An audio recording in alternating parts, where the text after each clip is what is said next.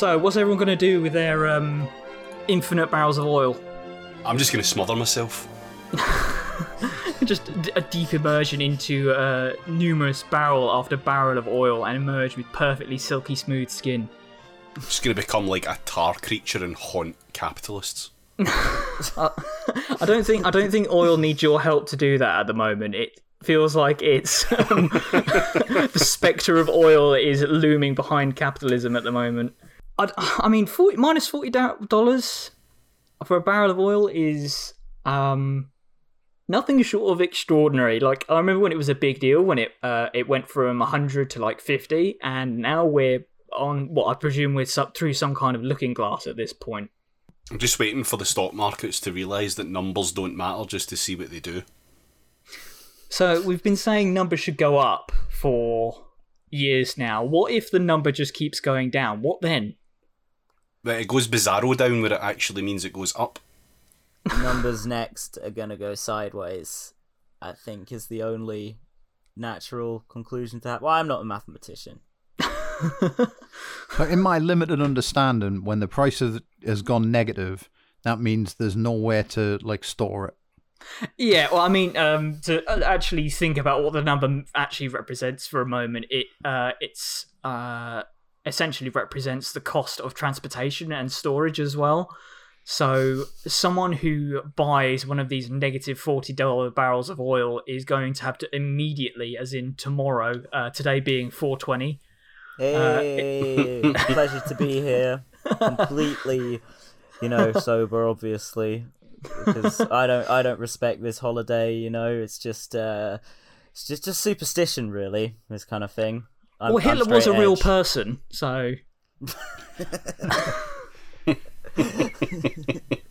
so what you're saying is that whoever buys this oil tomorrow, they're going to have to stop blazing. well, uh, ideally, you stop blazing before you acquire any oil. That's generally advisory. Um, is there an inebriating effect to just standing by oil, breathing it in? Like, uh, yeah, can, the does that get you all fucked up? It, it does get you, you all know? fucked up. I mean, because... it, like, but does it like? Do you get a bit high before it kills you? I mean, yeah. Like... Well, um, the sensation of your brain cells all being dissolved in um, high grade solvent is apparently quite an intense sensation, while you can still sense anything. I mean, Saddam burned all those oil fields in the first Gulf, and he was fine after that. Uh, on that note, should we um, actually introduce the podcast and everyone? Yeah, what are, what are we doing? uh, it's a podcast, mate. Thanks for joining us, Jamie. Don't mention it. He's just happy to be here.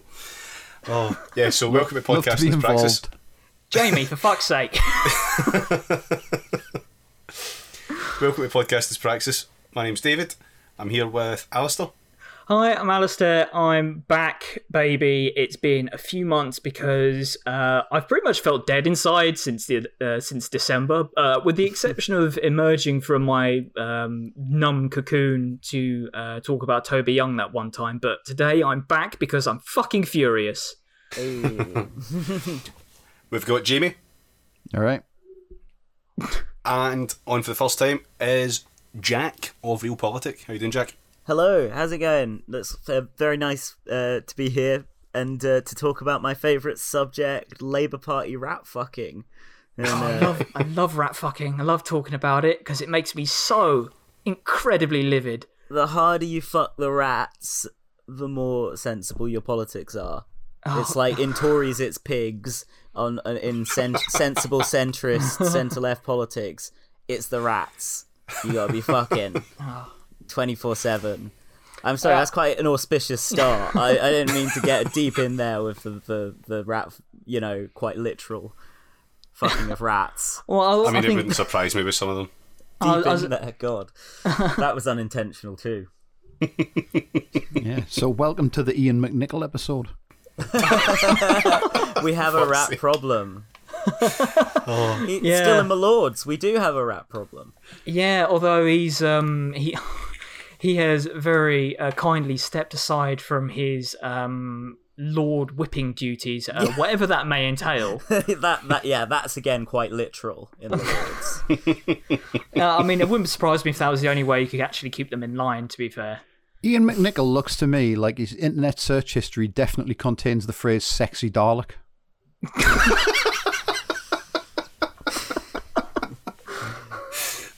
Fuck's sake.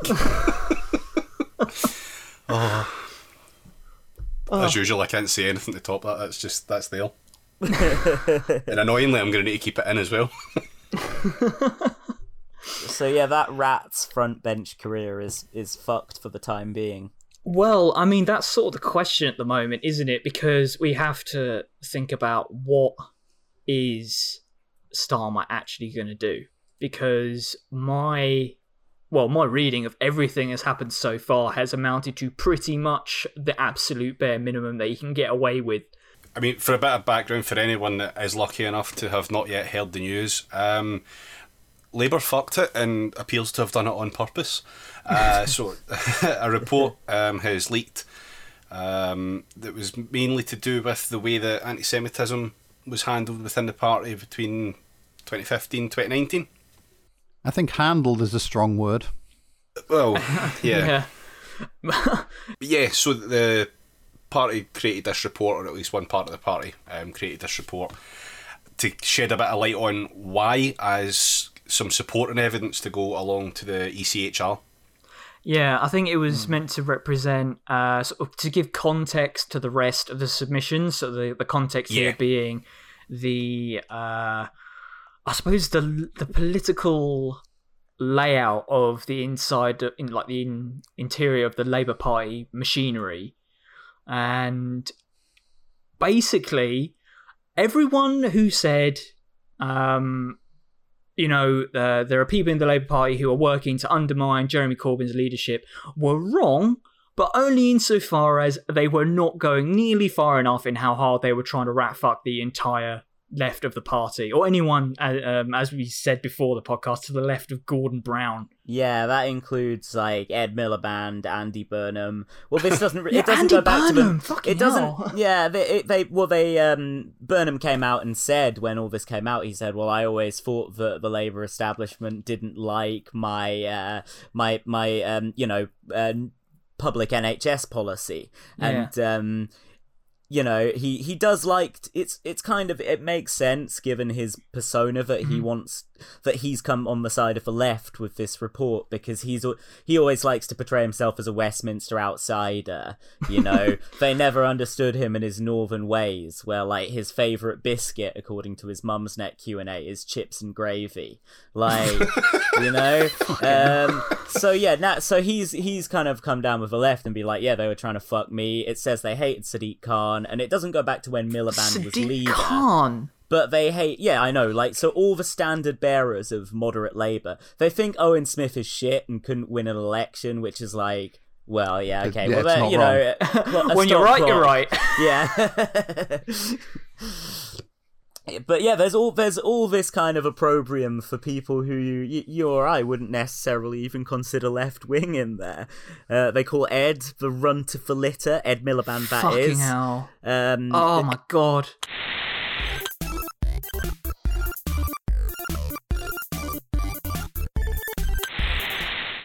you did have during the election all those Blairites on TV, like alternate to the actual Labour people, and they were all coming out with the same thing. They were all there when Labour had run like this bravura campaign, saying, "Well, you know, I think the campaign has really fallen down because Labour haven't uh, spent the whole time talking about Brexit." And it's like literally one of the strengths of that campaign was they didn't make it a Brexit thing.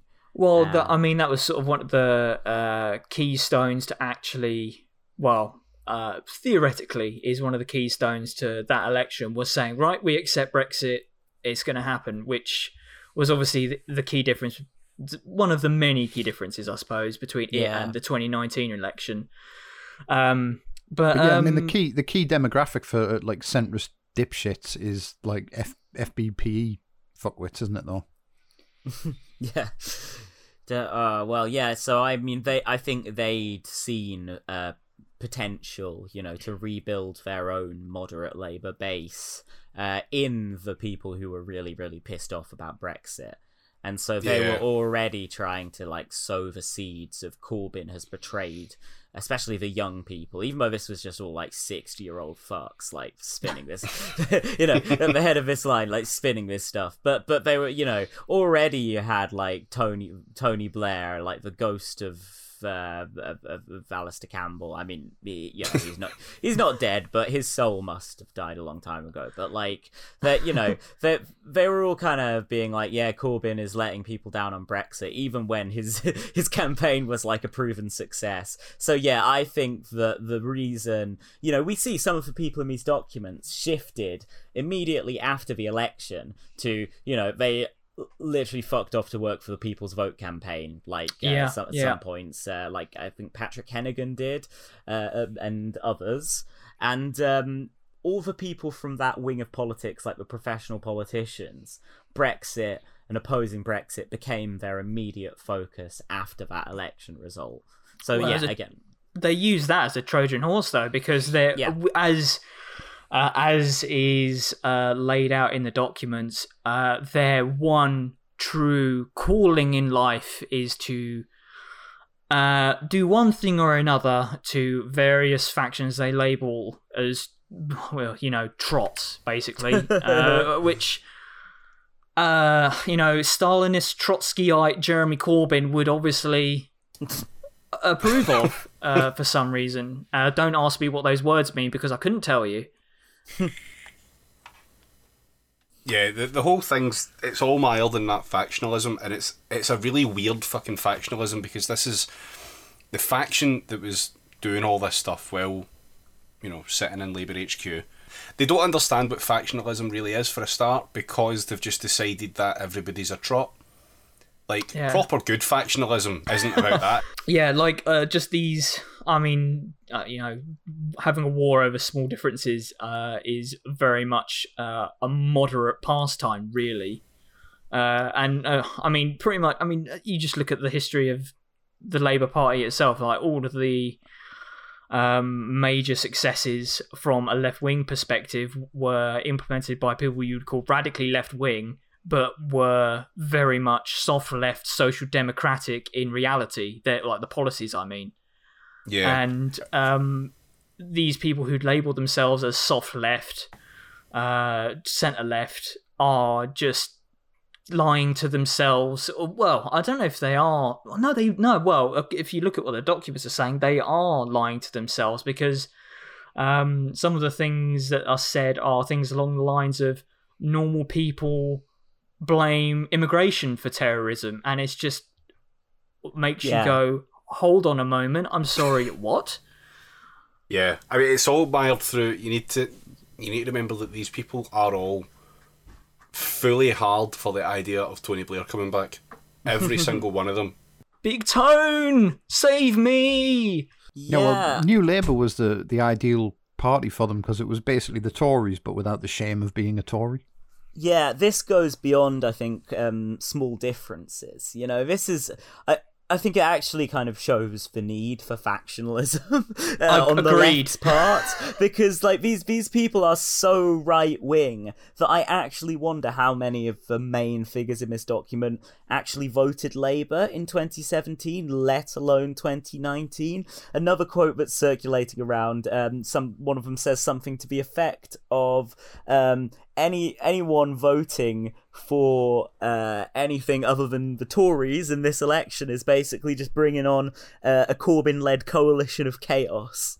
so li- literally, one of them says that. So you can probably assume that person voted Tory. Uh, but yeah, in, i I mean, in 2019, I you know all of these people would be saying, I out of principle, I'm, uh, you know, I simply the anti-Semitism in this party is so rife I just cannot vote for it. But in 2017, they all would have been like, "Yes, I'm a hard-working staffer," whilst and then go out and vote for the Tories or the Lib Dems. But genuinely, I think the Tories in a lot of cases. yeah, I w- well, I wouldn't, uh, or, or uh, Lib Dems if you're uh, Alastair Campbell. yeah, yeah. I mean, I one, think- one quote from the report. One one person said that Iain Duncan Smith was shit, but the mad thing is he's better than most of our shadow cabinet. Oh, and at that mm. point, at Ian that Duncan fucking point, the shadow cabinet had only four MPs in it that were actual supporters of Corbyn. yeah. like, what Now, the fuck? they're so fucking right wing. Like literally, that. I mean, how can you describe these people on the left as on the left in any way? They're sharing Douglas Murray articles and being like, "Yeah, Yeah, that's fuck. the, that's the thing, you know." Because the left, whenever this happens, they're just scared to talk about so, even so-called moderate Islam. Uh, you know, they're they're virulent, like Islamophobes. Some of them, uh, some of them. Uh, there's one bit where one of them shares an article from the Manchester Conservatives and is like, "Finally, someone's saying it!" Like, Oh, so they're finally saying it with a hard R. Corbyn is wrong on taxation because, like, if you tax the rich, then people aren't incentivized to work or some shit. And it's literally just like boilerplate Tory dogma. That's Ah. like just right wing shit. But, like, wow, these people just believe the most, you know. the Laffer curve. I mean, I don't know how much of it is like how stupid they think the average person is, and how much of it is their own noxious beliefs, and that, that you know, or if they've just kind of adjusted their beliefs to those of uh, what they see as like the, the stupid individual on the street. But yeah, really, like these people are just so right wing. I mean, it could, it could be a simple misunderstanding. Like maybe McNicol joined Labour after all the women in his life told him he raised a lot of red flags.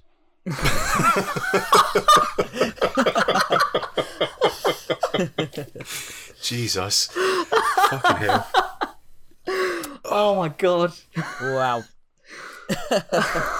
One of the things that the report, right, so, like, it really is fucking bad for it is this, it, it it sounds tone policey as fuck, but it's it's more for the kind of context of why this is so fucking important. Anyone who nominates Corbyn to widen the debate deserves to be taken out and shot. And uh. the attitude in HQ towards the leader of the opposition, this is a full direct quote from the report. The attitude in HQ towards the leader of the opposition could be summed up in one comment from a senior staff member who said, Death by fire is too kind for the leader of the opposition.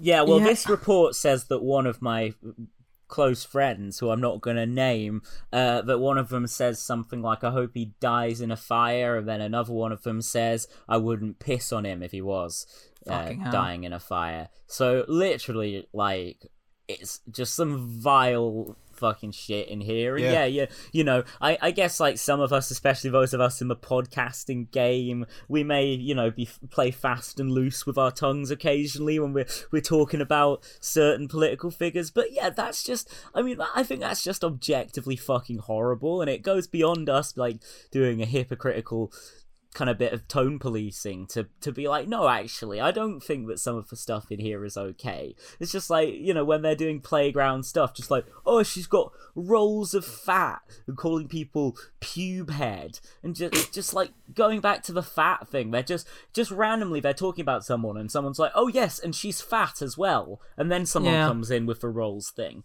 and it's just like fucking hell these people are just nasty and, and and i think why this is so significant is because the narrative has been the last couple of years that the left has some uniquely toxic culture. Like yes we may assume the moral high ground in our politics but that's meaningless because we have the worst conduct of anyone. Um so so i mean this stuff it, it makes me think that like it's less credible now to use like personal conduct as a reason for why you can't support left-wing politics it's like okay but so you support centre-left politics is that an endorsement of this if, you- if Yeah. you think Corbyn's so uniquely bad because of the culture he's fostered, then you're throwing your lot in with the Blairites, and they go and behave like this. I Yeah. think I think one of the really um, elucidating things about uh, this whole report is that I mean, for a start, this is this just has to be the tip of the iceberg. There, this I mean, as far as I understand it, a big bunch of this is the result of um, one uh, alleged perpetrator emailing uh, a WhatsApp chat log to their work email address, which is very much a very brain genius move to begin with. But so it does it does make you think how smart are these are actually are these people. But uh, well, so do all their political comments and the, these quotes yeah, and so well, on. apart, apart from all the evidence, and like uh, the way they ways they did their jobs and so on, that makes me ponder how smart they are as well. yeah. But I think I think the thing that, that re- this really really showed to me was that this is uh, a pipeline that has stretched back um, ever since pretty much ever since Tony Blair became. Uh, uh, um, whether it was before he when he became prime minister or actually leader of the party, not not 100 percent sure on that. But suffice to say, this is a pipeline of people that has been going through essentially like Labour students Mm, for the yeah. last 20 years.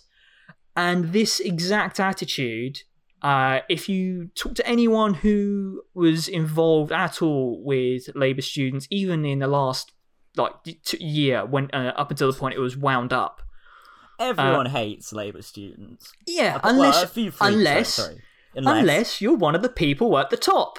yeah, and this attitude is just pervasive throughout and all of these all of these people come from that same family that same.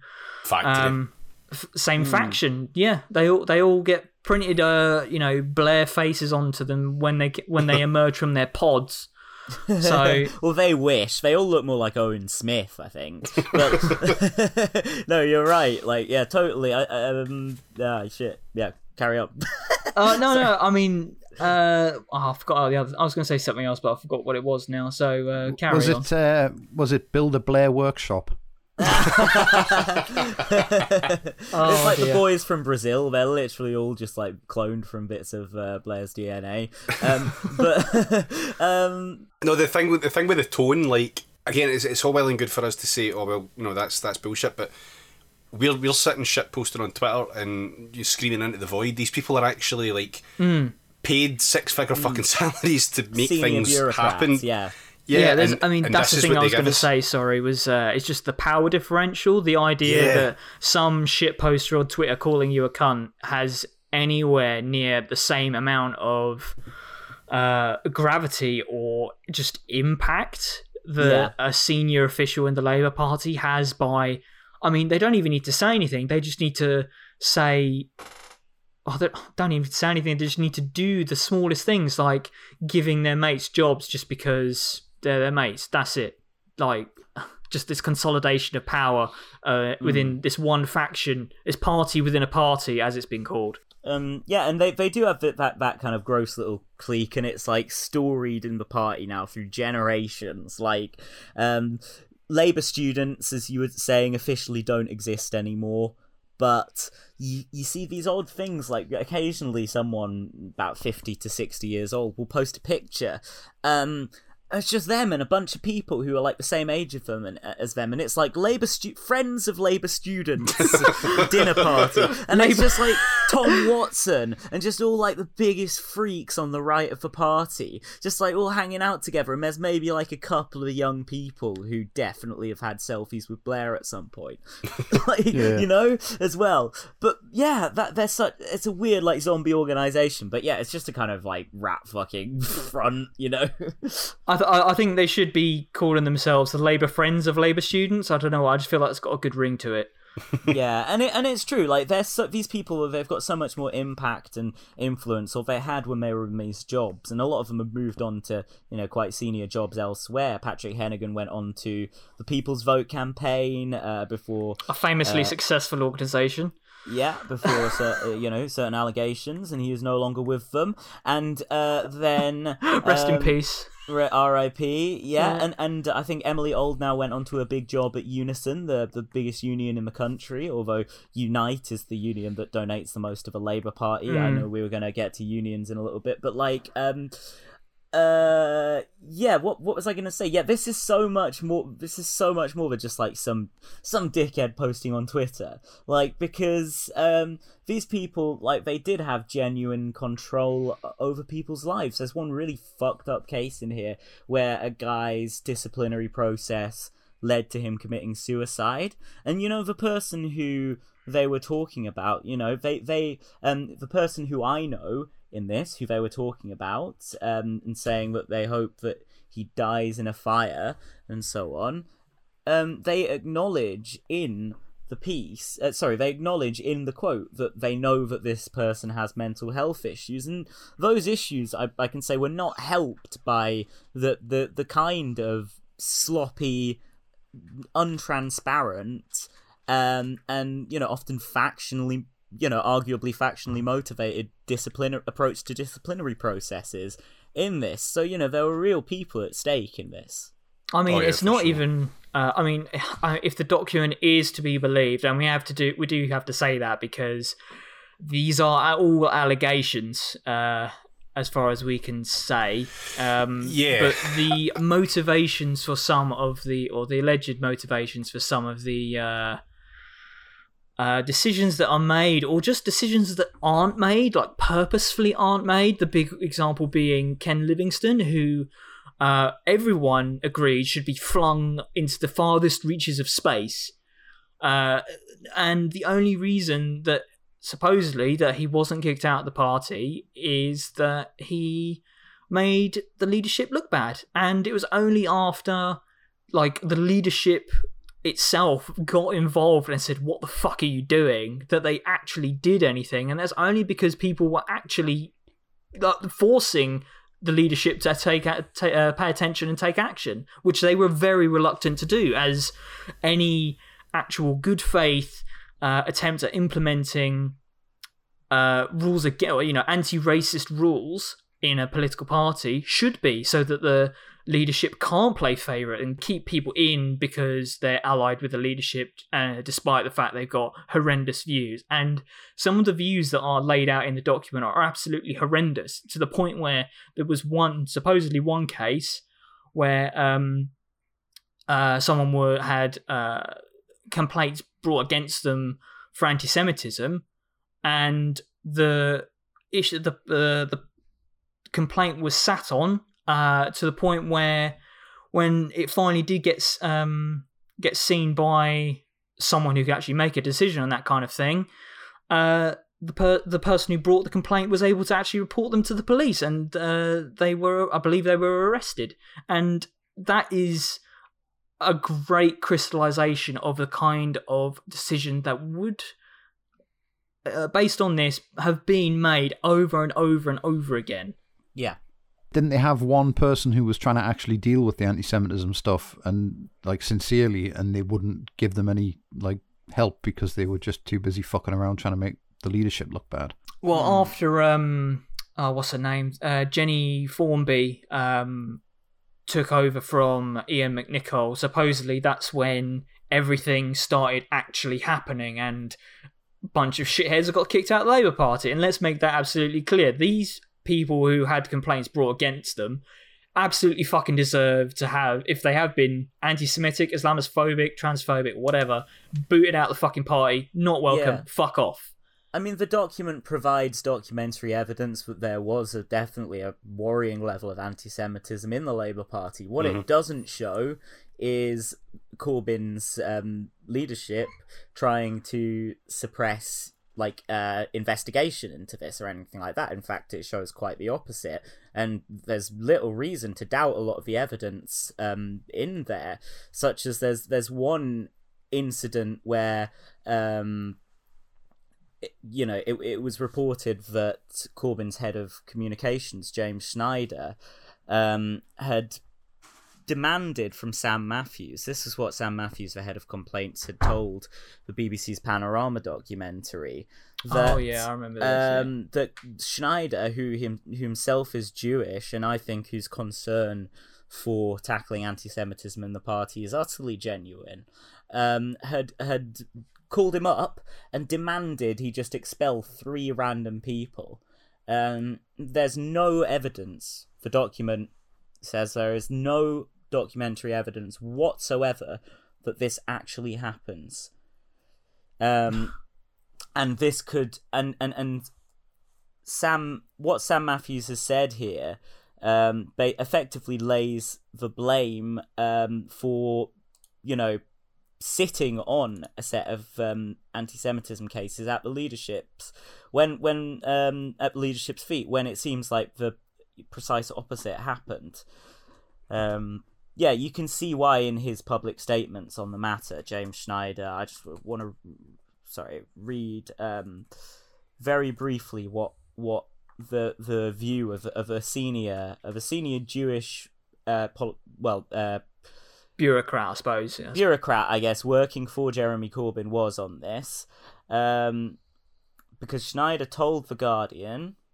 He said that this um, report was shocking and clarifying, and he said it suggests that some of those most responsible for the failure to deal with anti Semitism in the Labour Party, which has frightened Jewish people and damaged the party, worked against the elected leadership and tried to shift the blame. And he concludes there must be a reckoning for those who oversaw a system that allowed Holocaust deniers to remain in the party and deliberately undermine the chances of a Labour government. And for me, you know, I, I think you know that sound that sounds very angry, and I think ju- rightfully so because this is a big issue. What is more important, fucking the left or combating anti-Semitism? There's this weird thing that keeps recurring through this report where they refer to uh, the Benn case. That's the precedent that apparently, according to the people who work for Labour HQ, was set by a case where Emily Benn was not suspended. Emily Benn, that's like the granddaughter of Tony, I was going to say, is that as in the eponymous Tony? who is uh, an investment banker and uh, on the right of the Labour Party. Oh, for fuck's sake! Why does this keep happening? a former Labour parliamentary candidate. Uh, anyway, she like retweeted the Women's Equality Party saying if Jeremy Corbyn's all male shadow cabinet, which is you know this was Corbyn's like unity shadow cabinet. Uh, Oh my if- God. If, Corbyn's you know uh, male dominated shadow cabinet is too much for you, join the Women's Equality Party. And they basically came up with this thing in Labour HQ because like she was uh, allegedly their mate, uh, they were like, "Oh, well, sh- a retweet isn't an endorsement, yo." So that's actually she's not saying that people should vote for the Women's Equality Party, and it this kind of like clashed with the whole thing about Corbyn's director of policy, Andrew Fisher, was suspended from a party because he did an ironic tweet, uh, ironic by his account, saying that people should vote for class war instead of for Emily Benn. oh, imagine getting uh, put put in Twitter prison uh, for uh, doing irony, or actual prison for doing irony. Damn, you hate Y- to see You'll it. s- literally send you to prison for it these days, you know, uh, just for saying you like irony. But um, but yeah, but basically, so like they, you can see what happened here. Just like literally, like the objective facts here were that for doing exactly the same fucking thing, uh, a right wing person was allowed to stay in the party, and a left wing person was suspended from a party for a time. Um, anyway, they keep referring to the Bre- the Benn precedent or whatever uh, as like this the reason why they can't suspend such and such person for like retweeting holocaust denial and shit. They're like oh well this person retweeted that like the camps weren't real. But on the other hand you know maybe they were just opening it up for fucking debate. And this literally listen to we don't talk about the weather podcast because they did a good bit on this Yeah, no, they're good lads on there. Yeah. they have a fucking bizarre legalistic justification for like not kicking out and act- proper virulent anti-Semites who people on both right and left of the party have reported time and time again for like tons and tons of shit. Like it is like astronomical how badly this shit was handed, but yeah, I don't think that the way that it was badly handled was that Corbyn's lot sat on uh, cases of anti-Semitism to protect their friends. Like, I just don't see, you know, I don't see that in there. I think one of the other things that's quite interesting, um, talking about this pipeline that I was earlier. No, it's it's sort of um, uh, it's a, a sort of a the same sort of class of people through the, the through the like revolving door, like th- this the the properly f- like pretty much formalized revolving door of like um like Labour students, SPAD, MP, and then yeah. journalist or whatever, or the other way around, or what have you. Um, just how thin that barrier is uh, now, and the fact that there are some journalists who have absolutely had their pants pulled down by this because it's become Kevin Schofield. yeah, um, who? Well, my favorite, my fa- personal favorite tweet of his is the one where he says that uh, Emilie Oldknow is the brains of the operation, and it just makes you think, uh, is she now? Is she now? Uh, but yeah, just and uh, uh, just uh, the fact that some of these um, like these are Labour Party bureaucrats again, supposedly on the left, and as, we've established, very much fucking aren't. Um, calling in uh, the cavalry of fucking Michael Crick to uh, harangue Diane Abbott, basically, uh, when she was crying in a, in a toilet because um, she'd been uh, basically had a. if she has a Diane Abbott has a bad day to do the dealing with racist threats and racist and misogynistic threats, then I imagine it's pretty fucking bad. Yeah. Yeah. So yeah, yeah, the police had been called. It was a death threat. Yeah, and it's just like, ha ha.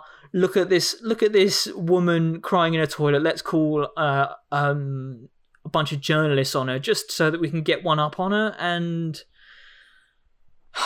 I don't know. It's just Some of the some of the attitudes in the report, especially towards female MPs that were on the left, are uh, well uh, on the left and nominally on the left are fucking atrocious. Like that Diane Abbott is fucking disgusting. Like it also says in the report, Diane Abbott literally makes me sick. That's that's a nice Yeah. quote from the report. Dawn Butler, who is easily one of the fucking better MPs in the entire PLP, they went absolutely spare at the idea of her getting a, a cabinet position. They're like, what? She said that Harriet Harman has white privilege. That's mad. It's like, is it really? Yeah. Um, Emma Dent Coad, I hate her. like, Yeah. uh, is a grade one tool, apparently, according to attitudes expressed in the report. Like, what the fuck? She's Emma Dent come Coad out was- with fiery rhetoric in response. Oh, to it. yeah, yeah. She's absolutely fucking on it about this, and no wonder. too fucking right. And the fact that she had her seat stole, uh, fucking stolen from her yeah. because of a bunch of fucking scum Lib Dems splitting the vote and just, I mean, the fucking constituency of Grenfell. What? Yeah. Yeah. Splitting a uh, vote and putting a Tory in the seat to stand against her, so she was Tory up against two there. fucking Tories. Literally, yeah. Lib Dems are just a moral abyss, you know. Fucking unreal. And then there's the entire bit about um, Thornberry, and you know we mentioned earlier the retweets on that um, from I think it was a I think it Oh, was this- a CLP chair. Um, the Emily Thornberry's too old for ISIS. Yeah, these were tweets, weren't they? Rather than pers- uh, specifically in the report. So we can actually read these out. Specific- we can Oh actually yeah, read these on absolutely Twitter. yeah, because these these were on Twitter, yeah. So um, Emily Thornberry is too old for ISIS. They won't make a sex slave of her. They'll behead her and dump her in a mass grave. Like what the fuck? What fucking brain thinks that up and goes better post this on Twitter.com? What the fuck?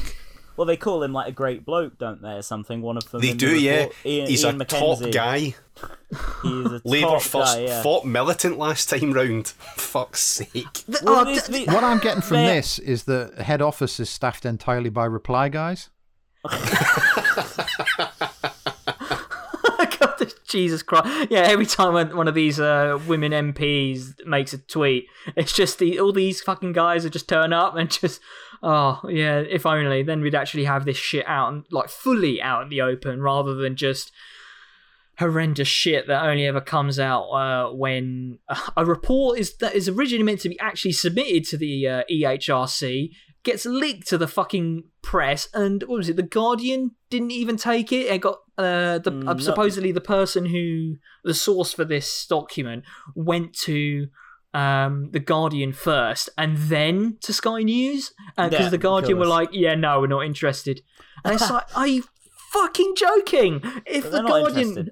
Fuck all. I mean, the, the Guardian, like, um, the Guardian didn't report on allegations of bullying, racist bullying. In fact, in Tom Watson's office when he was deputy leader, they they said, "Oh, we didn't think the source was credible." It's I never I never saw them applying such a uh, well. They ple- basically they printed ba- like now we know completely wrong things uh, about how Corbyn's office tried to interfere in cases to protect anti-Semites. There are literal, directly wrong things that the Guardian printed, uh, allegations to that effect. Um, but with Tom Watson, now the source wasn't credible. You know, uh, they didn't allow. Um, you know, I think David Graeber who's a mm. um, you know a leftist writer who's Jewish. He keeps mm-hmm. he kept pitching the Guardian a piece with a saying that he thought that the that ten, you know it, um, inter-community tensions had been exacerbated by people on the right of the Labour Party in the way that they'd used anti-Semitism as a crude factional weapon, and the Guardian were just like, no, we're not interested in this shit. Yeah, I think I, I, just just to build on that for a moment. Uh, I, the thing I like about uh, that kind of story there with David Graeber is the fact that the reason why, uh, even if it's not spelled out immediately to that person or in any other time that this kind of story is brought to somewhere like the Guardian, the reason why that story would be rejected is because that's not the line, and yeah. who has constructed the line. Who has built the line for the last four, five fucking years? And as soon as they found something that actually stuck for whatever reason, whether that be failures of the leadership or failures in the machinery of the Labour Party, they fucking dug that shit over and over again, dug in as tight as they could, and now anything that's contrary to that, because it's not the line, just gets discarded. And then what are you doing? Is a little book I like to call Manufacturing Consent. Mm. mm. Yeah. No, the Guardian's reporting of well, basically the whole Corbyn era has been pretty um, pretty crazy. I mean, what what's what the the thing from the start with the guard? The funny thing is at the start, the Guardian were incredibly negative about Corbyn. They fucking just rinsed him for like mm. you know half a year, and then they polled their members in January 2016, like before the coup had happened or whatever, and like 70 percent of them thought he'd done a really good job. Like you know, the the Guardian have literally they've put in so much work setting their readership against someone who's politics they would naturally support is they've really they've really had to like make Cor- they've had to put in like such uh, such legwork to make Corbyn unpalatable to you know to people who are basically left leaning in an incredibly right wing society that drastically needs systemic change. I think a lot I mean, of that's down to the fact that people who actually still read the Guardian do it with a hateful eye. Like I, I can't remember the last time I read the Guardian and thought, well, I'm enjoying this. Like. Usually I find it chafes my asshole to be honest with you, but oh, but imagine spending money on a newspaper. What a joke! I mean, the Guardian did report on it eventually. They, oh, um, oh yeah, they, they quoted, their arm though. they quoted the former Labour MP Ian Austin slagging off the report, not mentioning, of course, that he appears in the report cited as a close friend of Tom Watson and the subject of the investigation that that section of the report talks about, which is that of the journalist Rod Liddle, who you'll be surprised oh, to yeah. learn was a Labour member until recently. Maybe still is, I don't know. But Rod Liddle had uh, been reported for Islamophobic and transphobic comments, which, you know, as my co host Geraint said in our as yet unreleased episode on this, could be any week, you know, his column any week. But um, yeah, he was uh, about to be suspended, and then they were. They basically say in the reports it's suggested that they're going to consult Ian Austin on uh, this uh, disciplinary matter of one of his friends. The moral arbiter, Ian Austin yeah, Ian Austin, one of you know one of the most disgraceful MPs. Who the deputy leader, if he is a loyal party man. I know Tom Watson obviously not, but let's just like let's just say hypothetically, you'd think the deputy leader, if someone's going out and just like yelling abuse at the leader of the party uh, during Prime Minister's questions and and and a key uh, speech on the Iraq War, you know, he might think, well, that is actually not acceptable personal conduct. But no, apparently Tom Watson and Ian Austin very close, and they're seen as kind of, you know, so simpatico in this that they're basically thinking as one.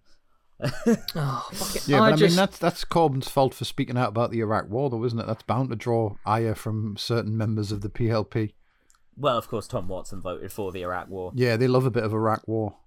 Yeah. As a treat.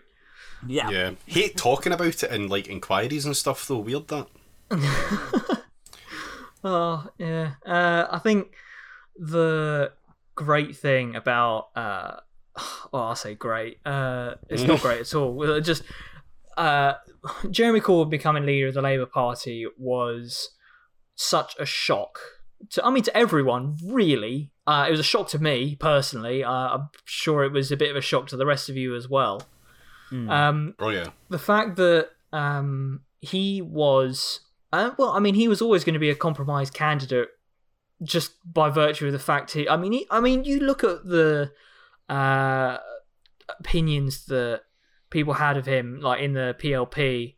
Uh, prior to him becoming leader, and they were pretty much all to a man. He's an affable bloke and a nice guy and a great colleague. And it's like, huh, wow. I wonder what changed. I wonder why suddenly you have to um, move the entirety, uh, an entire party's in, like political machinery to oppose this one inoffensive man who grows marrows in a, in an allotment, as if he is fucking Lenin. Like, I, I'm frankly, if only he was a fucking a tenth of what Lenin was, because maybe then we'd actually have been rid of a bunch of fucking grifters and shitheads who just spent the entirety, entire four years just tearing the party apart in order to get their way. Because hmm. d- damn the fucking cost. Can we be sure they weren't like Stalinist marrows or something though? What, like his Chairman Mao style bicycle? Oh my god, that fucking bike is like gonna haunt me. It's, What makes it a mouse style? Is there like a wee sticker at the back of it that says this machine kills landlords or something? oh no, but the, the like structurally, I mean, you've, you've got factionalism, right? There's, there's there's a faction working high up in the party that deals with the actual machinery of the party, and they all firmly don't fucking like the leader. Yeah. Wow, yeah. What the likelihood? Like I say, how many of them actually voted Labour? yeah. yeah, it's a good question. So I mean, while they're sat there and they're working away, and it- there's there's allegations in the report that say things like they'd set up, and we already actually knew this. This has been reported to some degree before, but we never knew the extent of it. Was that um, they, they they set up like a parallel campaign type thing during yeah. the 2017 election? So it was reported before. You know, you can you can look it up. Um, that Use the internet, a- nerds. yeah, yeah, but, but they did. They used the internet because they had like Yeah. a bunch of targeted ads pointed like specifically at that postcode where the leader's office was, so that when they looked on Facebook, they would see they would see ads about fucking Labour and all that kind of stuff, and they would go, "Oh, very good." And that was it. Like it was literally just targeted to that one fucking space, so nobody else seen it.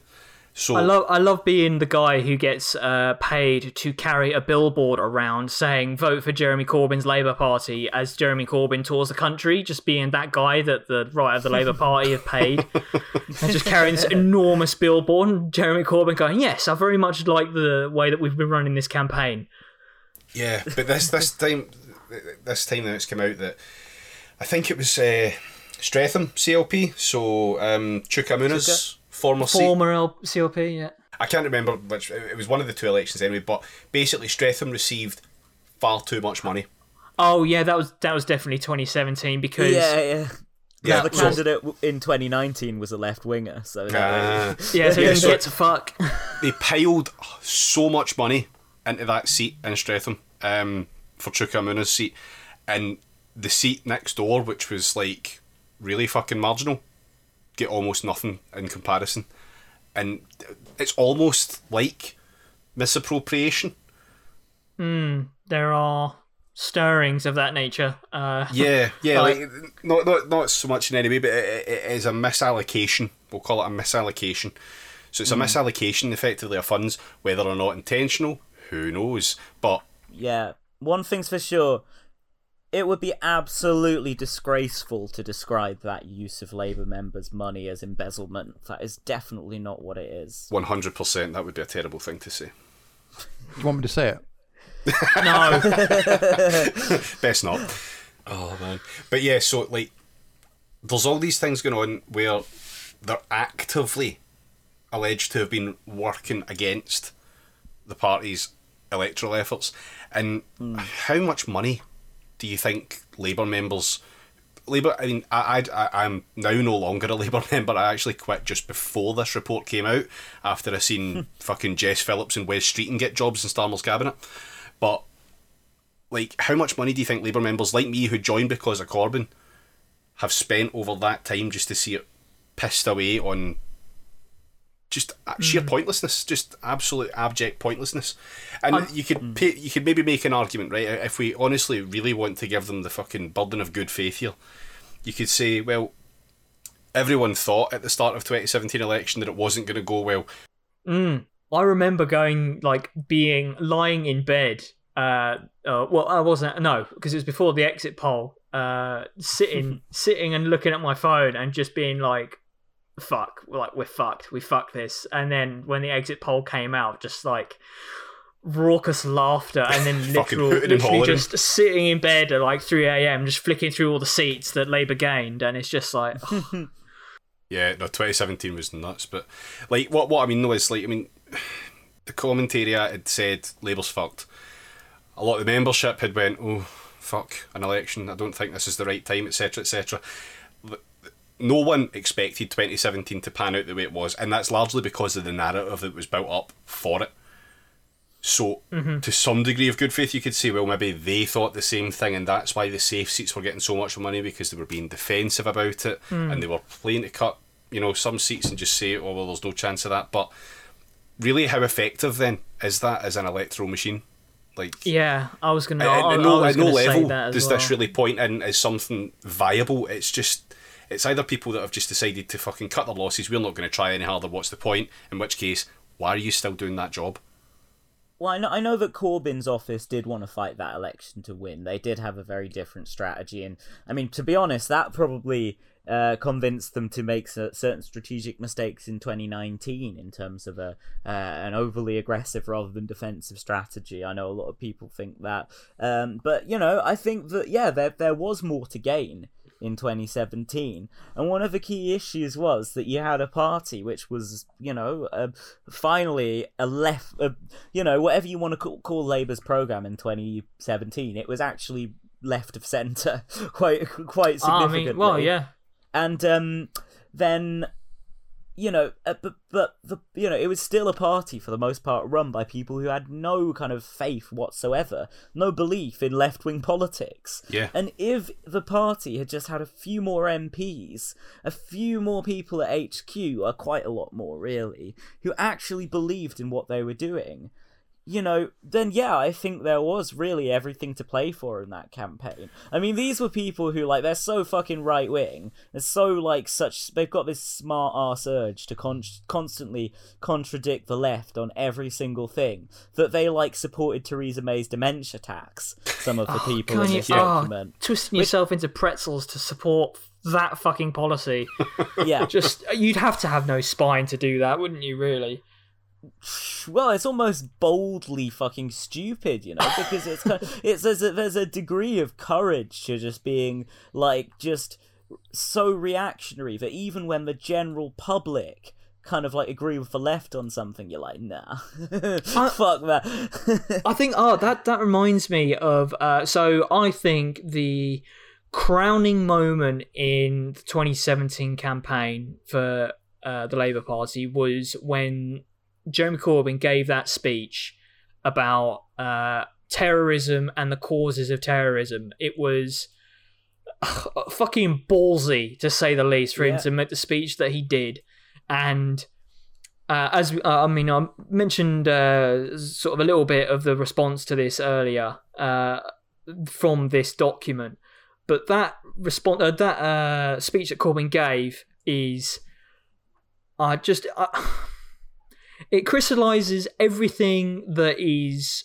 correct in Jeremy Corbyn's uh, perception of, uh, if not uh, like all all politics, then international politics, Yeah. and the response that that garnered from uh, these allegedly garnered from these uh, bureaucrats in the Labour Party, it just they were aghast at people taking uh, having a positive response to it, and it really has to like just brings into stark contrast that if you are openly like tearing your hair out at your own party, gaining in the polls against your supposed opponents. We're talking about actively wanting the Conservatives to get a higher vote share than the Labour Party.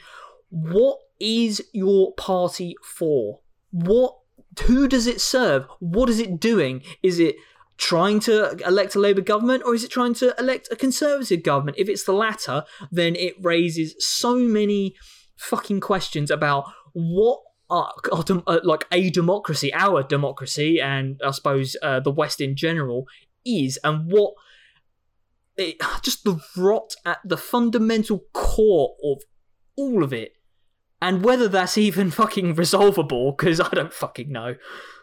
well, you know, these people, as as Mrs. Thatcher said, that they're, the enemy within. Like we've we, we, mm-hmm. we've got to overcome this hurdle of these people in our movements, in our organizations, who are you know kind of squatting there, so that as this obstacle in the way of things actually moving to the left. Like they they God knows why they're in the party. Obviously at one point it was very right wing, especially under Tony Blair, but you know, it, it it's kind of like I don't know what it, there is for them anymore. What they seem to be there for, for kind of um, apparatchiks in this, is basically as the last bulwark against socialism is it's like well you know you've got to sure labor can take on the tories. Sure they can try and take on capital sure they can try and take on the fucking deep state man. You know the military industrial complex and and, and uh, the foreign policy establishment. But kind of like if they've got to spend their entire time taking on these little fuckers who are supposedly, you know, who are inside the tent, not mm. pissing out. They're just pissing in the tent. You've got people outside pissing in the tent. You've got people inside pissing in the tent. You've just got a tent full of piss, basically. Sounds like fucking like, festival. well, exactly. uh, we've because you've got this piss-filled tent. It makes it a lot harder to deal with the people outside pissing. You know, you've got less, because you've you've constantly got to be slapping down these Blairite bastards when you should when you you should really you know be taking on capital. less and, piss-filled tents, more milk-filled tents. That's what we have to say. yeah, exactly. If Corbyn would just drink the piss, then simply the problem would go away. Corbyn drink the piss. Like if I, if I if I were uh, the leader of the Labour Party, I would simply drink all of the piss. Well, funnily enough, that brings me on to the next point. so, after oh, how, how long was it? A couple of days. Uh, like, what since this broke or no? Since um, it breaking to Starmer giving an official response, it might have been the next day. Either way, mm. I think like, it was the next. I think it was the next yeah. day. Next day, either way, not very fucking quickly. Mm. It was well over 24 hours at the very least, and you would think they would maybe be on top of this a little fucking bit quicker. Yeah, Mr. Lawyer Man, good on his paperwork, but uh, yep. apparently not when um, there's actually politics at stake. Oh, fuck no. Um, so, him and Angela Rayner, the new deputy leader of the Labour Party, decided to put out a statement in which they said basically it's very sad that this got leaked, and that's that's effectively it. It's sad that it got leaked. They're not sorry for anything in it. They're just sorry that we had to see it. Um, no, we had to see it. That the people who are mentioned in it um, had it seen by us. So they're going to look at three areas in an inquiry. An independent inquiry at that, apparently. So, the background and circumstances in which the report was commissioned and the process involved, to some degree, fair enough. I mean, it's at least verifying it, although I think it's been openly said, hasn't it, that it was um, from Jennie Formby's office that yeah, was... I think that's pretty yeah. pretty clear from uh, everyone's been saying that Jennie Formby. And I just want to say quickly, like the, some of the. Uh, your standard journo hacks who have been saying, "Ah, well, Jennie Formby put it together, therefore it can't possibly be credible." And it's just like, mate, for fuck's sake, it's eight.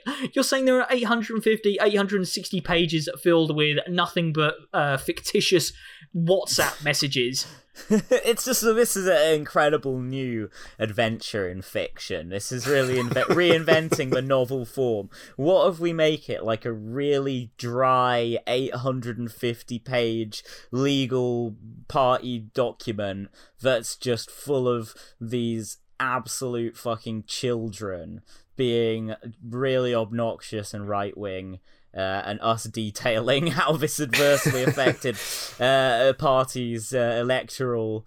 For I mean, fuck, I'd read that, but you know. yeah, I mean, journalists journalists are bound to say something like, you know, it, you can't be trusted because, like, just writing pages and pages of made up horseshit to discredit people is is basically their stock in trade.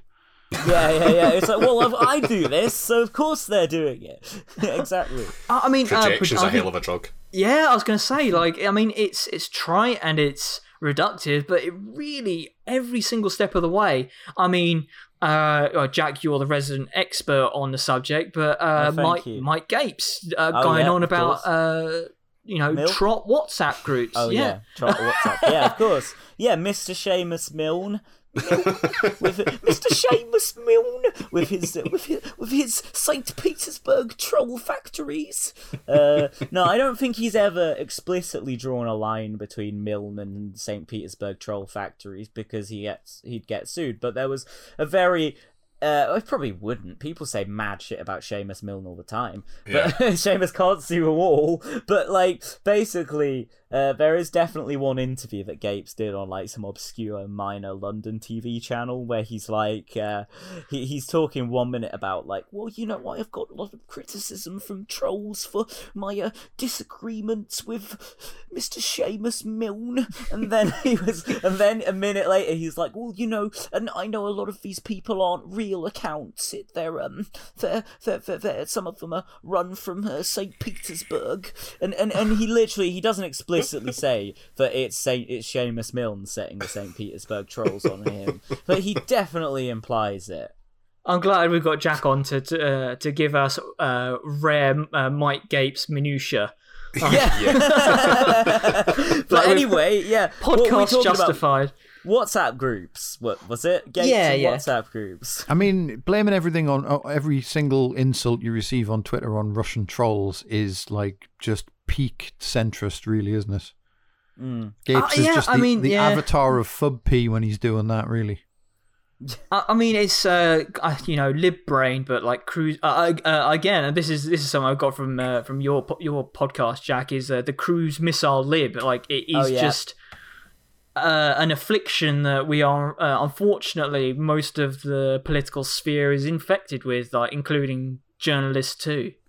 Yeah, definitely. I mean, that that's a big reason. You know, these people think that Corbyn, a guy who like opposes wars, that they think that that's more like scary than someone who supports them. I, it's like it, it is literally just like the, the the polar opposite to my view of the world. So it's like you've really got to get deep into your empathy to try and actually like understand this this this view of the world. But yeah, essentially the uh, politics. But so right, the one guy, the, the, the one politician who's not like all the others, is actually worse than all the others. Do you get me? Like he happens to just be the one who is bad. Finally, a politician has come along who is bad, and it's the one who is opposed to the established political order.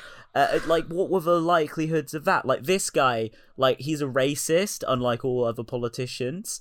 Like, personally, very deeply racist. Whatever the, I'm not sure what the actual case for that is since this report came out. But anyway, um, yeah, he's just he, he's a really uniquely nasty individual, Corbyn. You know, of all the politicians active, this one you can just see the malice in his eyes and the way he strokes El Gato and tends to his aubergines. Uh, you know, and, and and he's just his uh, leadership are just like uniquely corrupt. They've got a uniquely toxic culture. That you know obviously like the blair administration got david kelly killed uh, but you know but by himself if you choose not to believe the conspiracy theories. But still you know that was as a result of Alastair campbell running um you know the way that Alastair Campbell ran Blair's comms. Seamus Milne did that shit every day. Kill bodies dropping like flies. Right. I've actually forgotten where I how I started this extended riff now, and I'm desperately looking for a way out. Well, I will say one uh, the one the one reason you can't possibly trust Seamus Milne is because he looks great for fucking sixty something. It's it's amazing. You know, like, people I, call him a, a, vampire, but like John Rentoul doesn't look that good. no, yeah, yeah. I mean, uh, I think John Rentoul's younger than Seamus Milne, isn't he? Well, uh, technically, well, that, alleged, well, that's the official story story. Uh, uh, the, his his official birthday, I believe, is after Seamus Milne's, but um... it's 1997 or whatever day Blair got. just just cut him out whole cloth. Yeah, he's technically younger than me. yeah, I mean, I, I've always been like a, a huge fan of that narrative where like Corbyn was Turbo Hitler and he'd spent mm. decades like deliberately like working with Britain's enemies to undermine the state at every available turn and he was plotting to murder the queen and and all this stuff. and it's like yeah he did all of that for for decades and we never heard anything about it until he became leader of the opposition. That seems yeah, entirely he, believable doesn't it? He was a czech spy all those yeah. years. Yeah. Uh, he was uh, meeting with the IRA and trying to help them kill Thatcher in the eighties, and it's like, yeah, sure he was, and you never, you never brought that up. Like, yeah, yeah, he would have said, he would have, he would just would have, wouldn't he? Really? I mean, I do feel like, I do feel like one of the key differences between, um, uh, like Corbyn's, uh, Corbyn's faction of the Labour Party and the rest, and these these shysters, dickheads, is that uh, if you if you said to if you said to Corbyn like you know and he, uh, did you did you plot a bird of the queen? And he had. He said he would probably say something along the lines of like well I thought it was a good idea at the time but I regret it now. Whereas if you if you uh, any accusation you lay at the feet of uh, I mean well it's just what's happened isn't it? Uh, I mean um, uh, so this is Emilie Oldknow's formal response to um, any um, anything that she is alleged to have said in the report. Um, is basically um, I didn't say any of it, and even if I did, it's not racist anyway. And it's like, oh, okay. Um, two questions. Why are you saying it's not racist if you didn't say it? because even if you didn't say it, a lot of the shit that's written in there is fucking racist as shit. And... No, but racism is when you say the bad words, and only when you say the bad words. Oh, like, well, there's no such thing as systemic. No, yeah, I mean that. I mean that's the other thing, isn't it? I mean, uh, this document again lays bare what is an institutional level of racism in the Labour Party, which. Mm um, even if even if it was, I mean, whoever's faction uh, would have been responsible for this uh, would uh, it this document should have been released regardless because it is something that if Labour is ever going to actually attempt to genuinely uh, win power is something that it has to root out. Because without um, I mean just from a purely elect like you know purely from electoralism point of view, um, if you've got a fucking racist piece of shit party uh, where a large proportion of your uh, voter base is uh, minority, ethnic, working class, urban people, and you're appointing some very questionable people to your shadow cabinet, you're going to have a big issue on your hands. But who are you going to replace those working class? uh, black minority ethnic people with because. Uh, White liberal Remainers. Oh, well, yeah, exactly. Yeah. Uh, the fuck, like, uh, the, no one's, no one buys the Guardian anymore. for fuck's sake. It's just the just, the, the main yeah, thing yeah. for like uh, Labour centrists and Labour right to do. If they if they're good at nothing else, they're good at taking votes for granted. Mm, mm. Yeah, fucking right. Yeah, get back onto this response. So first thing, like we said, background and circumstances in which the report was commissioned and the process involved, fair enough to a degree. Secondly, the, secondly, importantly, secondly, the contents and wider culture and practices referred to in the report. So, that's the good bit. Thirdly, the circumstances in which the report was put into the public domain, aka who leaked it. Yeah, there's an awful lot of people. Yeah. there's an awful lot of people who were uh, defending uh, whistleblowers last year who are now suddenly saying whistleblowers are actually awful and should be absolutely shot into the sun. I like um, I liked uh, Rory McQueen's tweet. He used to work for McDonnell, and it was just like, uh, well, I, in my view, like the main issue of this Watergate thing is that hardworking Nix- Nixon employees are being persecuted. Yeah, I mean it's fucking it's fucking outrageous. It's just there's no level that is too low for some of these this group of people. They will deflect, they will lie, they will contort and twist and break their own spines and what morals it is they supposedly have just in order to own the left. Literally, Yeah. that is it. Isn't there one of them, one of the journalists that literally used to work for WikiLeaks? Oh yeah, James Ball. Fucking Jimmy yeah, Bollock, yeah, J- Jimmy yeah. Bollock. Jimmy Bollock He, firing he out is how one of the worst people ever to live. it's fucking shocking. Oh, Christ like alive, yeah. coming out against whistleblowers Yeah, after yeah, having yeah, worked of for fucking. WikiLeaks. What the fuck? Yeah, I said, Yeah. oh well, actually, I think you'll find that uh, this violates uh, GDP, uh, GDPR, and it's like, oh, fuck, my dude, are you for real?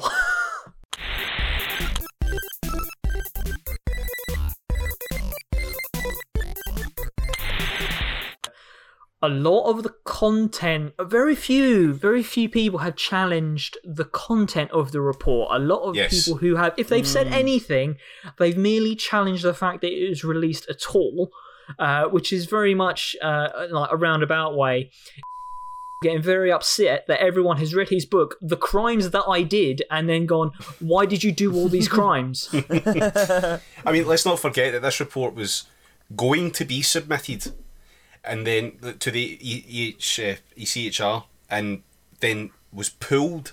It was by the. It was pulled by Labour's lawyers. Well, a- apparently, um, I I thought that this was like a politically motivated decision by Starmer to pin it at the pin the anti-Semitism issue at the feet of the previous leadership. But you know, some someone said to me that well, it's probably Formby who made the ultimate decision uh, Ah, right, on okay. on the advice of Labour's lawyers. I, however, can't really see a reason not to include this, which does seem pertinent to the issue of anti Semitism to me, uh, other than to avoid embarrassment for the new regime. Like, I. I Yeah. I, I'm not. I, I have no empirical evidence that would lead me to believe that that is the motivation behind the individuals working in Labour's legal department, but it does seem quite elucidating in the context of the overall Mm. EHRC inquiry and provide a different side to the story. Yeah, yeah, it doesn't make sense to not. Basically, it just doesn't make sense to not send it on, if only purely in the interests of transparency, trying to comply with um, an investigation. Like you don't write Yeah. eight hundred and sixty pages of here's some bad shit and then go ah let's not bother. Like Yeah. well, they've got it now. Anyway, the, I think the EHRC have said, well, we will be including this in our report now Oh, because, good. like, because yeah, someone leaked it and kind of forced their hand. I think that's the case anyway. Yeah, Yeah, I mean, just uh, I think, I think, um, I mean, uh, there have been, uh, I suppose you sort of call them people who are satellite to the Labour Party, as well as people who are within the Labour Party who have been saying, uh, in response to the response of the membership to this document, that you know, stay in the party. Uh, try and stay in and uh, make sure that this is dealt with. And I mean, it's makes me wonder what can be achieved. I mean, I sort of talked about this a little bit earlier, where what is the Labour Party actually for? Because there's, I mean, we, I mean, as again as we were saying earlier, there is the power it does not lie with the membership. It feels like the one shot we had was the leadership election, uh, just gone. Uh, to uh, have any sort of semblance of uh, a leadership that will not split, uh, tackling racism in all its forms equally, uh, as opposed Hmm. to treating uh, racism as though it's a hierarchy, which uh, I just you know staggering really to think that you can just say ah these forms of racism are different. Um, Yeah. It's, it's just a tough one, I think. It's just a it's a question I don't have an answer to of whether staying in the Labour Party if you are already a member is is worth the time. Yeah. I mean, what about the? I mean, the, the reactions. We we purposely held off on this so that we could talk a lot more about the reactions to it being out in the public. Um, so obviously we've had Starmer's reaction, which was shite. Um, but the the way the Labour Party's made up, it's really your members, your PLP, and the unions. And obviously the members are fucking livid. The PLP, unless they're on the left of the party, are quite quiet about this. Otherwise, they're Yeah. fucking fuming. Yep. What's what's the union response been? Because I, I dare say that's going to be a bit weird. So um, I uh, have seen I've seen a, a sort of a mixed a mixed bag of reactions from various unions. Uh, sort of the the four main unions I'm, I'm uh, I sort of you know dug into a little more was um, I'm going to start off with uh, what you what you could probably call the best reaction, which was from Len. Mc- Me- excuse me, I don't want to fuck up his name. Big Len McCluskey. Um, basically shooting straight fire uh, about all of Yeah. this. He is very clearly fucking furious. I mean, Mhm. uh, I mean, he's. I mean, call it. Uh, you know, where that's where his political allegiances are be, uh, lie because he's a very, very close ally of Jeremy Corbyn. Uh, at the same time, Unite is uh, representative of seventy five percent, I believe it is, of the of Labour's uh, election spending. Uh, sorry, union spending uh, money for the uh, twenty seventeen election. So, um, and again, as we were discussing earlier, the uh, misallocation rather of that money Mm. um, has got him extremely pissed off, and uh, as well as the actual content of the document, uh, sort of the uh, behavior or the alleged behavior of these bureaucrats. Um, and overall, I would say that uh, it is. I, it is the the response that I agree with the most. Um, I mean, he he also. Uh, I'm le- reading from uh, the Labour List org um, article that he I believe it's he himself wrote. Uh, yeah, yeah, he himself wrote. Uh, find where I was. Right, so um, yet again against anti-Semitism and Labour MP turned Tory supporter Ian Austin, to take two two examples, have rushed to denounce it. This it being the document in this case. Uh, this can only fuel suspicion that they are only interested in challenging failings and addressing anti Semitism when they think they, these can be exclusively attributed to Jeremy Corbyn and the left, and are prepared to turn a blind eye to the negligence of those they consider their political allies. And I think that really cuts to the very core of uh, the anti Semitism issue, which is to say that yes, it exists.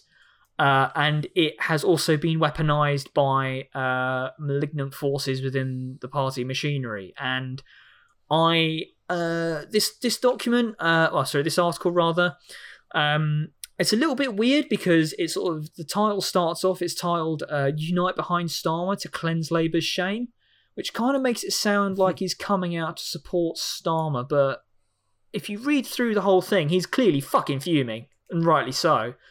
But um, the final paragraph is uh, it's just it's sort of a more conciliatory tone rather than the um, I'm going to come and murder you sort of tone that the rest of the rest of the article takes, which is um, Labour can, will, and must move on. Transparency, accountability, and accountability will be key. I am confident that Keir Starmer and Angie Rayner will be guided by these values and will allow no return of the poisonous environment prevailed when the hard right of the party last ran the machine we all pay for. Oh, I wish I was so confident. Yeah, when he's got the full weight and money of the union sitting behind him, I think it's Yeah. possible to lay that slip of paper down and just kind of like, lightly tap the holster at the waist. It's like, don't, yeah, don't make me tap the sign. yeah, I mean, uh, uh, during the Ed Miliband era, Len threatened to disaffiliate from the Labour Party and form a new left-wing party. So yeah, he he definitely like throws his weight around at the like um like at the Labour Party, and so people on the soft left hate him because they think it's unseemly. But I'm just like, what? What the fuck's your problem? He's literally just saying to the party, represent working people better. Yeah. And you know, he might be a bit of a bastard, but I'm glad he's our bastard. At least someone's mm. prepared to I think go the extra mile for the that left. That is absolutely the kind of attitude that I mean, because Len is a guy who fucking knows what politics is. Yeah, is- he understands is- power. yes, exactly. It is disgusting and it's awful. And if you're going to win, you need to throw your fucking weight around. You need to say, "This is not acceptable." If you don't do what I want, or if you don't do what is best for the people that I represent, rather, then we're going to be, you know, we're going to move. We're going to make moves against you to uh, force your hand, because that's what politics is. It is, uh, you know, the the ultimate game of fucking eight dimensional chess or whatever the fuck. Um, I mean, I suppose it's more simple than that, but it is uh, for some reason hard for some people to see, like fucking journo hacks and uh, and Keir Starmer, yeah, another good example, and somehow fucking unions as well. Um, Mm, yeah, uh, I'm going to go on to a less, uh, much less good uh, union right now, which is actually my own fucking union, and I am uh, not pleased about it because it's the uh, GMB response to this. Rip. Um, so GMB are um, so the title, the article that uh, I was looking at uh, was from Politics Home, uh, which is hey, Yeah, Kevin, Lord Ashcroft, my man. yeah. I mean, uh, uh, just for just for uh, reference of what it is they actually said, rather than their commentary on uh, what was said. Um, so the title is GMB Trade Union warns leaked anti-Semitism report is causing immense stress to party staff, which. Yeah, okay. Um, yeah, let's talk about the people that are really affected by this leak, which is Labour Party staff. Oh god. I mean, I'm, I'm going to play. I'm going to play cunt's advocate here for a minute. That union, because it is like I think it's like a massive majority of Labour Party staff are members of GMB. Like the union effectively does have to answer to its members, but its members are to some fucking degree made up of the people who are the, you know, named within this report.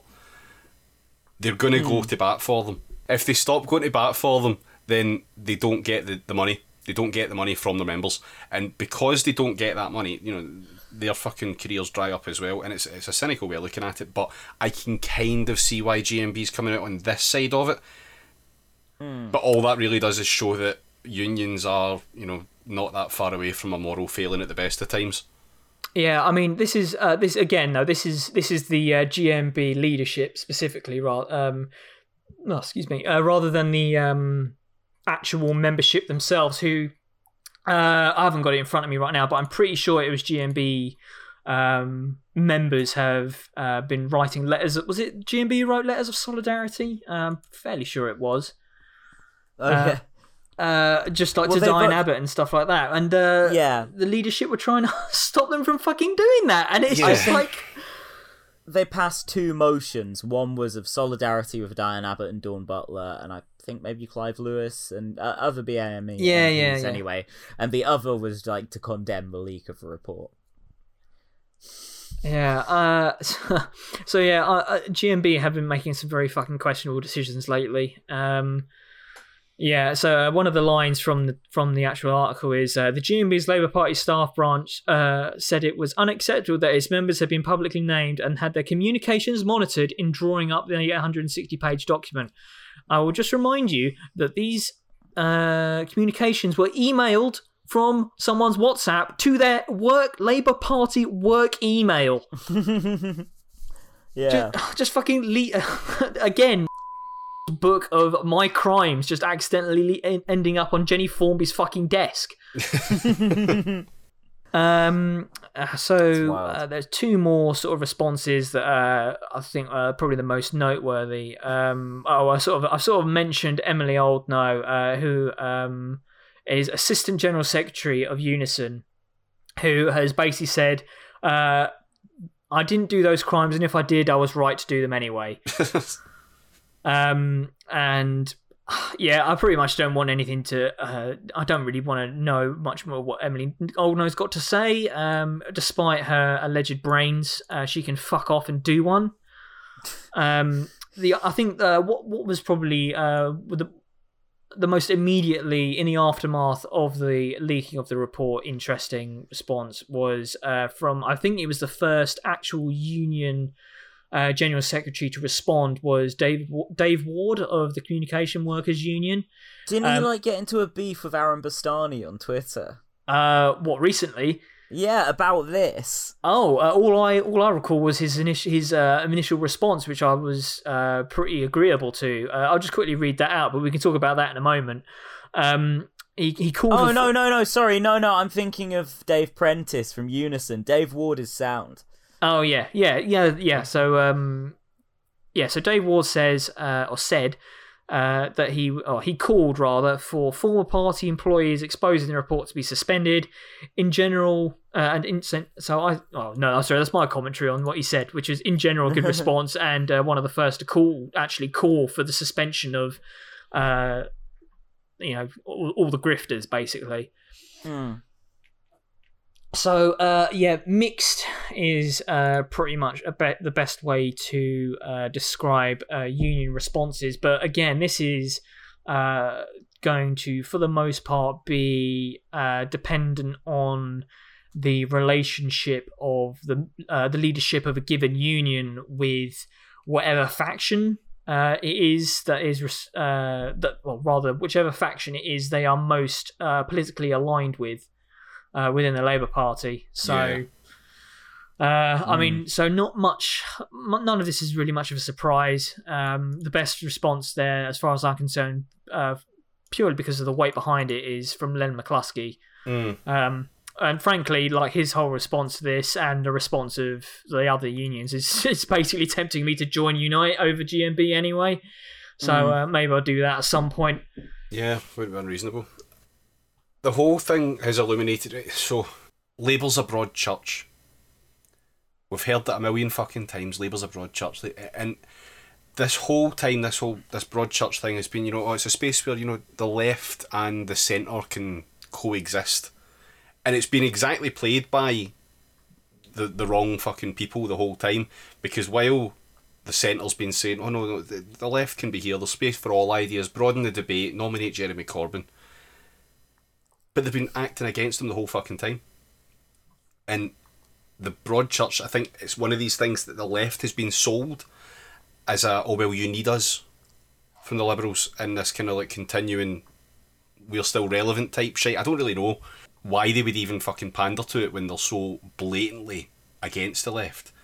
But the Broadchurch thing needs to stop being accepted by the left, I think. It's not something that can continue. Broad. Nowhere near in the kind of levels it has in the past. There's no way that you know any no no none of us would sit here and say there's a space in the party for people like Ian Austin. No. Yeah. Not not I mean the Labour Party, yeah, fuck it, there might be, but in a party of the left, an actual proper leftist party with a chance at doing stuff without records, there's no place for someone like that. There's no place for someone like fucking Tom Watson. There's no place for fucking Mike Gapes or Chuka Umunna. like, there's just no space for them. Get them to fuck. We don't need that.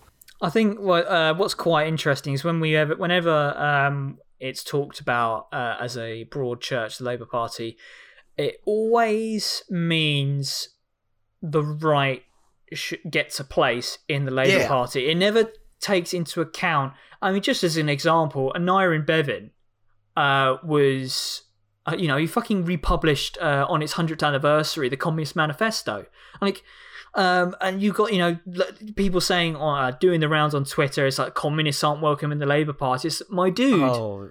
These my dude, like fifteen-year-old cops, man. I don't get it. Like, when have they really like have did, did Theresa May cut police numbers that much, but they've like reopened it to people still in their fucking in school, you know. Like, it's like it's it's ridiculous. Like there's ah, uh, oh, these people are just born grasses, and I just can't believe that they're they're so right wing, and I'm just so gutted. This has been the failure of the last five years is that we didn't clear out this deadwood. Yeah, it's Corbyn's biggest failing. We didn't just get these people out of the way so that even after Corbyn's gone, the party can move on. It's like it's just it's just like there's been such an astonishing amount of backsliding. I mean, the, Uh, the party's going to absolutely move on. It's it's you know what I mean. Probably going to become like the Harry Potter pro Europe party or some shit, and just sweep to well, you electoral know, victory on a I'm tide in. on a tide of like Twitter melts. I, I just want to put a spanner in the works for these people at every opportunity. Yeah. They'll probably suspend us a lot quicker than we could. Sus- we yeah, we managed to suspend them, or they managed to suspend anti-Semites. But we'll we'll definitely, uh, you know, I'm gonna give it a shot because just like I've fought these fucking bastards for five years, and I just can't. I hate them so much. I just can't stop. Yeah. I just I keep going until they fucking turf me out, and then I'll still just slag them off as an outsider. I mean, the one lesson that all of this has taught us is that if you constantly wreck, if you constantly shit on anything that the leadership's trying to do, eventually you will get your way.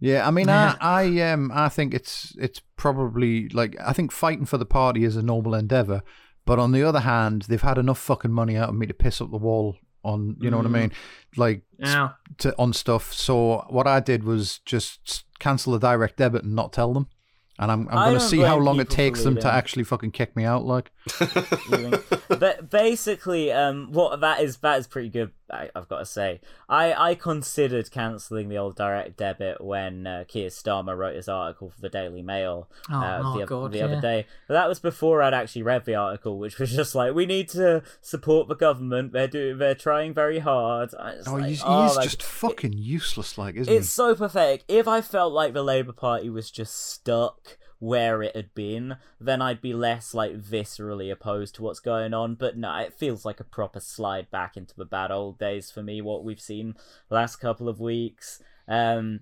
So yeah, I mean, literally, if Starmer is you know is pandering to the kind of people in this fucking report then you know the party's over basically like fuck you know i'll stay and try and reclaim it for the left but it's not looking good right now Yeah, I mean, I think it, it, is it is dire straits at the minute because if you look at it, like the best case scenario we get out of Starmer is probably that we're back to the sort of aimless shithead days of um.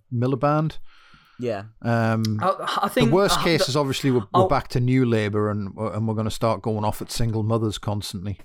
I would, I would, I would ask that you don't besmirch Ed because he's he's a good lad who means well, and I've got, I, I think I've just got a soft spot in my heart for Ed Miliband because I mean, you can he's have a, a s- he, he, You can have a soft spot for him, but like when he was in charge, the party was fucking useless.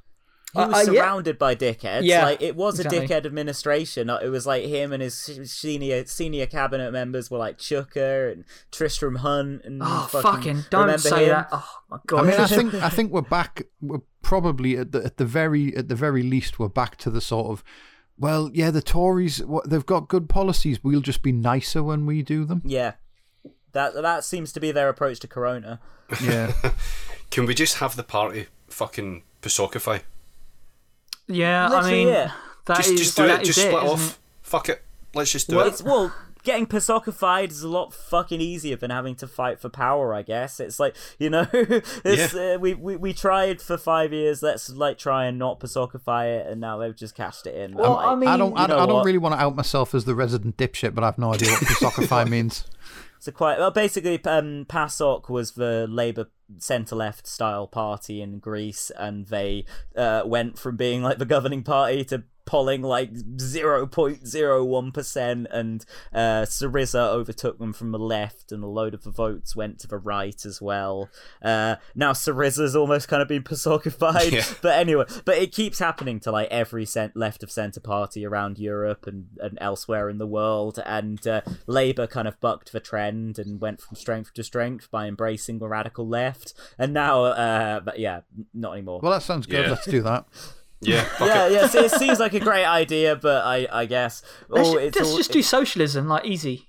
No problem. It's so it's so scary because being on the left because the right say mean things about you, and if you're on the soft left, then when the right say mean things about other people on the left, you believe them. So you're like, oh god, I'm in a party with all these terrible people, and I'm probably a terrible person as well because like the Telegraph eugenics correspondent says so, and I apparently take these opinions seriously.